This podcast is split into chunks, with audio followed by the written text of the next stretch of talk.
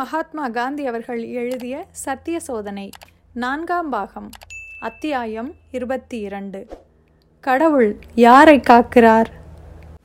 வருங்காலத்தில் இந்தியாவுக்கு திரும்புவது என்ற நம்பிக்கையை இப்போது அடியோடு கைவிட்டு விட்டேன்.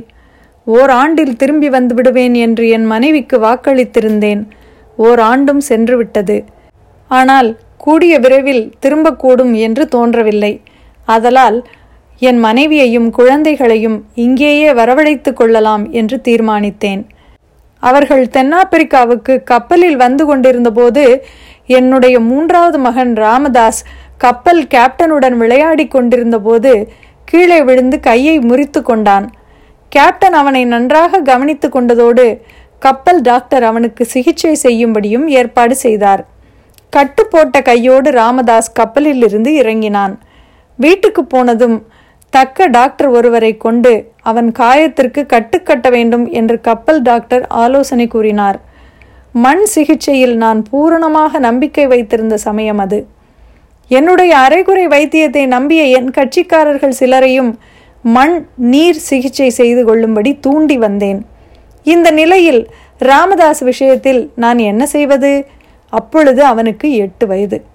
அவனுக்கு நான் கட்டுக்கட்டி விடுவதில் சம்மதம்தானா என்று அவனை கேட்டேன். அவன் சிரித்து கொண்டு சம்மதம் என்றான். தனக்கு நல்லது இன்னது என்பதை அந்த வயதில் அவன் முடிவு செய்து கொள்வது சாத்தியமில்லை. ஆனால் அரைகுறையான வைத்தியத்திற்கும் சரியான வைத்திய சிகிச்சைக்கும் உள்ள பேதம் அவனுக்கு தெரியும். என்னுடைய வீட்டு வைத்திய பழக்கத்தை அவன் அறிவான்.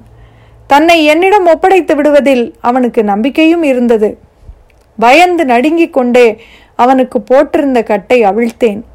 புண்ணை அலம்பினேன். அவன் மீது சுத்தமான மண் பற்று போட்டேன். பிறகு கைக்கும் கட்டு போட்டேன். புண் முற்றும் ஆறிவிடும் வரையில் 1 மாத காலம் இப்படி கட்டு போடுவது தினந்தோறும் நடந்து வந்தது. எந்த தொந்தரவுமே இல்லை. சாதாரண சிகிச்சையினால் எவ்வளவு காலத்தில் இந்த புண் ஆறிவிடும் என்று கப்பல் டாக்டர் கூறியிருந்தாரோ அதைவிட இப்பொழுது அது ஆறுவதற்கு அதிக காலம் ஆகவில்லை. இதுவும் என்னுடைய மற்ற பரீட்சைகளும் வீட்டு வைத்திய முறையில் எனக்கு இருந்த நம்பிக்கையை அதிகப்படுத்தின. நான் இப்பொழுது அதிக தன்னம்பிக்கையுடன் இந்த முறைகளை மேற்கொண்டும் கையாளத் தொடங்கினேன். மற்றும் பல நோய்களுக்கும் இந்த முறையை கையாண்டேன். புண்கள், ஜுரங்கள், அஜீரணம், காமாலை ஆகிய நோய்களுக்கெல்லாம் மண் நீர் வைத்தியம் செய்து வந்தேன். அநேகமாக குணமாகிக் கொண்டே வந்தன. ஆனால் தென்னாப்பிரிக்காவில் இதில் எனக்கு இருந்த நம்பிக்கை இப்பொழுது இல்லை. இந்த சிகிச்சையில் அபாயங்களும் உண்டு என்பதை அனுபவத்தில் அறிந்திருக்கிறேன். ஆகையால் இந்த சோதனைகளை குறித்து நான் இங்கே கூறியிருப்பது அவற்றின் வெற்றியை எடுத்து காட்டுவதற்காக மட்டுமல்ல. எந்த சோதனையும் முழுமையான வெற்றியை கண்டது என்று நான் கூறிக்கொள்ளவில்லை. வைத்தியர்கள் கூட தங்கள் சோதனை பூரண வெற்றியை அளித்தது என்று சொல்ல முடியாது. புதிய சோதனைகளை செய்ய முற்படுகிறவர் முதலில் அவற்றை தம்மிடமே செய்து கொண்டு பரீட்சிக்க வேண்டும் என்பதை எடுத்து காட்டுவதே என் நோக்கம். இதனால் உண்மையை வேகமாக கண்டுபிடிப்பது சாத்தியமாகிறது. அத்துடன் நியாயமாக பரிசோதனை செய்பவரை கடவுள் எப்பொழுதும் காப்பாற்றுகிறார். இயற்கை வைத்திய சோதனையில் எவ்வளவு ஆபத்துகள் உண்டோ அவ்வளவு ஆபத்துகள் ஐரோப்பியர்களுடன் நெருங்கிய தொடர்பை வைத்து கொள்வதற்கு செய்யும் சோதனைகளிலும் இருக்கின்றன.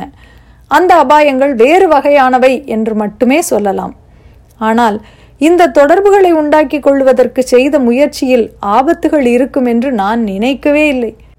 என்னுடன் வந்து தங்குமாறு மிஸ்டர் போலக்கை அழைத்தேன். சொந்த சகோதரர்கள் போல நாங்கள் வாழ ஆரம்பித்தோம். சீக்கிரத்தில் திருமதி போலக்காகவிருந்த பெண்ணுக்கும் அவருக்கும் சில ஆண்டுகளுக்கு முன்பே விவாகம் நிச்சயமாகி இருந்தது. ஆனால் சரியான நேரத்தை எதிர்பார்த்து திருமணம் ஒத்தி வைக்கப்பட்டிருந்தது. மன வாழ்க்கையில் நிலை பெறுவதற்கு முன்னால் கொஞ்சம் பணம் சம்பாதித்து வைத்துக் கொள்ளலாம் என்று மிஸ்டர் போலக் விரும்பினார் என்பது என்னுடைய அபிப்பிராயம். ரஸ்கினி நூல்களை என்னை விட அவர் நன்றாக படித்திருந்தார். ஆனால் அவருடைய மேல்நாட்டு சூழ்நிலை ரஸ்கினின் உபதேசங்களை உடனே அனுபவத்திற்கு கொண்டு வருவதற்கு தடையாக இருந்தது. அவரிடம் நான் பின்வருமாறு கூறி வாதாடினேன். உங்கள் விஷயத்தில் உங்கள் இருவருக்கும் இத்தகைய ஒற்றுமை ஏற்பட்டிருக்கும் போது பொருளாதார காரணங்களுக்காக திருமணத்தை தள்ளி வைத்து கொண்டு போவது நியாயமே அல்ல. வறுமை ஒரு தடையாக இருக்குமானால் ஏழைகள் திருமணம் செய்து கொள்ளவே முடியாது. மேலும் இப்பொழுது நீங்கள் என்னுடன் தங்கியிருக்கிறீர்கள், வீட்டு செலவை பற்றிய கவலையும் இல்லை. அதனால் எவ்வளவு சாத்தியமோ அவ்வளவு சீக்கிரத்தில் நீங்கள் திருமணம் செய்து கொண்டு விட வேண்டும் என்று வாதாடினேன்.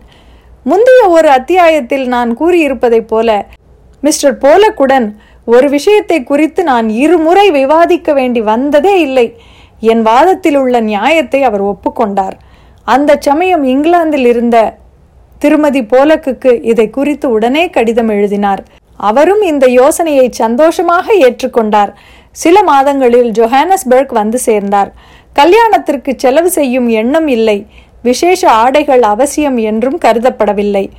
தமது பந்தத்திற்கு முத்திரையிட இவர்களுக்கு எந்த மதச்சடங்குகளும் கூட அவசியப்படவில்லை. திருமதி போலக் பிறப்பினால் கிறிஸ்தவர், போலக் யூதர். நீதியின் தர்மமே இவர்கள் இருவருக்கும் பொதுவான மதம். இந்த கல்யாண சம்பந்தமாக நடந்த ஒரு வேடிக்கையான சம்பவத்தை குறித்து சிறிது கூற விரும்புகிறேன். டிரான்ஸ்வாலில் இருக்கும் ஐரோப்பியரின் கல்யாணங்களை பதிவு செய்து கொள்ளும் அதிகாரி கருப்பு அல்லது மற்ற நிறத்தினரின் கல்யாணங்களை பதிவு செய்யக்கூடாது. இந்த கல்யாணத்தில் நான் மாப்பிள்ளை தோழனாக இருந்தேன். இதற்கு ஓர் ஐரோப்பியர் எங்களுக்கு கிடைக்க மாட்டார் என்பது அல்ல, ஆனால் அந்த யோசனையை போலக் ஒப்புக்கொள்ளவில்லை. ஆகையால் நாங்கள் மூவரும் கல்யாண பதிவு அதிகாரியிடம் சென்றோம். நான் மாப்பிள்ளை தோழனாக இருந்த ஒரு கல்யாணத்தில் தம்பதிகள் வெள்ளைக்காரர்கள் என்று அவர் எப்படி நிச்சயமாக நம்பிவிட முடியும்? தம்பதிகள் வெள்ளைக்காரர்கள் தானா என்பதை விசாரிப்பதற்காக கல்யாண பதிவை ஒத்திவைப்பதாக அந்த அதிகாரி கூறினார். மறுநாளோ ஞாயிற்றுக்கிழமை, அதற்கு அடுத்த நாள் புது வருட பிறப்பு என்பதால் அது விடுமுறை நாள். பக்தியுடன் ஏற்பாடு செய்யப்பட்டிருந்த ஒரு திருமணத்துக்கு இத்தகைய அற்பமான சாக்கு போக்கு கூறி தேதியை ஒத்தி வைப்பது என்றால் அதை யாராலும் சகித்து கொண்டிருக்க முடியாது. பதிவு இலாக்காவின் தலைவரான தலைமை மேஜிஸ்ட்ரேட்டை எனக்கு தெரியும். தம்பதிகளுடன் அவர் முன்பு சென்றேன். அவர் சிரித்தார். பதிவு அதிகாரிக்கு ஒரு குறிப்பும் கொடுத்தார். அதன் பேரில் முறைப்படி திருமணம் பதிவாயிற்று. இதுவரையில் எங்களுடன் வசித்து வந்த ஐரோப்பியர்கள் அநேகமாக எனக்கு ஏற்கனவே தெரிந்தவர்கள்தான். ஆனால் இப்பொழுதோ எங்களுக்கு முற்றும் புதியவரான ஓர் ஆங்கில பெண் எங்கள் குடும்பத்தில் பிரவேசித்தாள். புதிதாக மணமான இந்த தம்பதிகளுக்கும் எங்களுக்கும் எப்பொழுதேனும் அபிப்பிராய பேதம் ஏற்பட்டதாக எனக்கு ஞாபகமே இல்லை. திருமதி போலக்குக்கும் என் மனைவிக்கும் சில மனஸ்தாபங்கள் அவ்வப்போது இருந்ததுண்டு.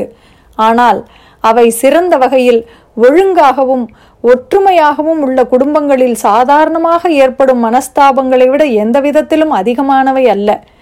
இன்னும் ஒன்றும் நினைவில் இருக்க வேண்டும். முக்கியமாக என் குடும்பம் பற்பல வகையானவர்கள் சேர்ந்த கலப்பு குடும்பம் என்றே கருத வேண்டும்.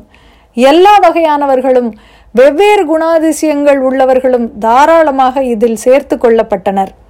இதை குறித்து நாம் நினைக்கும் போது ஒரே சாதி, வெவ்வேறு இனம் என்பதற்கிடையே உள்ள பேதமெல்லாம் வெறும் கற்பனையே என்பதை கண்டுகொள்கிறோம். நாம் எல்லோரும் ஒரே குடும்பமே. மிஸ்டர் வெஸ்டின் திருமணத்தையும் இந்த அத்தியாயத்திலேயே நடத்திவிடுகிறேன். என் வாழ்க்கையில் இந்த கட்டத்தில் பிரம்மச்சரியத்தை பற்றிய என் எண்ணம் பூரணமாக வளர்ச்சியடையவில்லை. ஆகவே என் பிரம்மச்சரிய நண்பர்கள் எல்லாருக்கும் திருமணமாகிவிட வேண்டும் என்பதில் நான் அதிக கவனம் கொண்டேன். மிஸ்டர் வெஸ்ட் தன்னுடைய பெற்றோரை பார்த்துவிட்டு வருவதற்காக லவுத்துக்கு யாத்திரை சென்றார். சாத்தியமானால் கல்யாணம் செய்து கொண்டு திரும்புமாறு அவருக்கு சொல்லி அனுப்பினேன். பீனிக்ஸ் எங்கள் எல்லோருக்கும் பொது வீடு. நாங்கள் எல்லோரும் உழவர்களாகவே ஆகிவிட்டதாக எண்ணிக்கொண்டதால் திருமணத்தை பற்றியும் அதன் சாதாரணமான விளைவுகளை குறித்தும் நாங்கள் பயப்படவில்லை. மிஸ்டர் வெஸ்ட் திருமதி வெஸ்டுடன் திரும்பி வந்தார். திருமதி வெஸ்ட் லிஸ்டரை சேர்ந்த அழகிய இளம்பெண். லிஸ்டர் தொழிற்சாலையில் செருப்பு தயாரிக்கும் வேலை செய்யும் ஒரு குடும்பத்தை சேர்ந்தவர். அந்த தொழிற்சாலையில் வேலை செய்து திருமதி வெஸ்டுக்கும் கொஞ்சம் அனுபவம் உண்டு. அழகிய பெண் என்று நான் அவரை கூறியது அவருடைய குணத்தின் அழகு என்னை உடனே கவர்ந்திருந்ததால் தான். உள்ளத்தின் தூய்மையிலேயே உண்மையான அழகு இருக்கிறது. மிஸ்டர் வெஸ்டுடன் அவருடைய மாமியாரும் வந்தார். அந்த வயோதிக அம்மா இன்றும் உயிருடன் இருக்கிறார். தமது உழைப்பு, உற்சாகம், சந்தோஷமான சுபாவம் ஆகியவைகளினால் அவர் நாங்கள் எல்லோரும் வெட்கப்படும்படி செய்துவிட்டார். திருமணம் செய்து கொள்ளுமாறு இந்த ஐரோப்பிய நண்பர்களை நான் தூண்டியதைப் போலவே இந்தியாவில் இருக்கும் தங்கள் குடும்பங்களை வரவழைத்து கொள்ளுமாறு இந்திய நண்பர்களையும் உற்சாகப்படுத்தினேன். இப்படி பீனிக்ஸ் ஒரு சிறு கிராமமாக வளர்ந்தது. 6 குடும்பங்கள் அங்கே வந்து குடியேறி வளர ஆரம்பித்தன. இத்துடன் அத்தியாயம் 22 முடிவடைகிறது. மீண்டும் அத்தியாயம் 23 சந்திப்போம். நன்றி.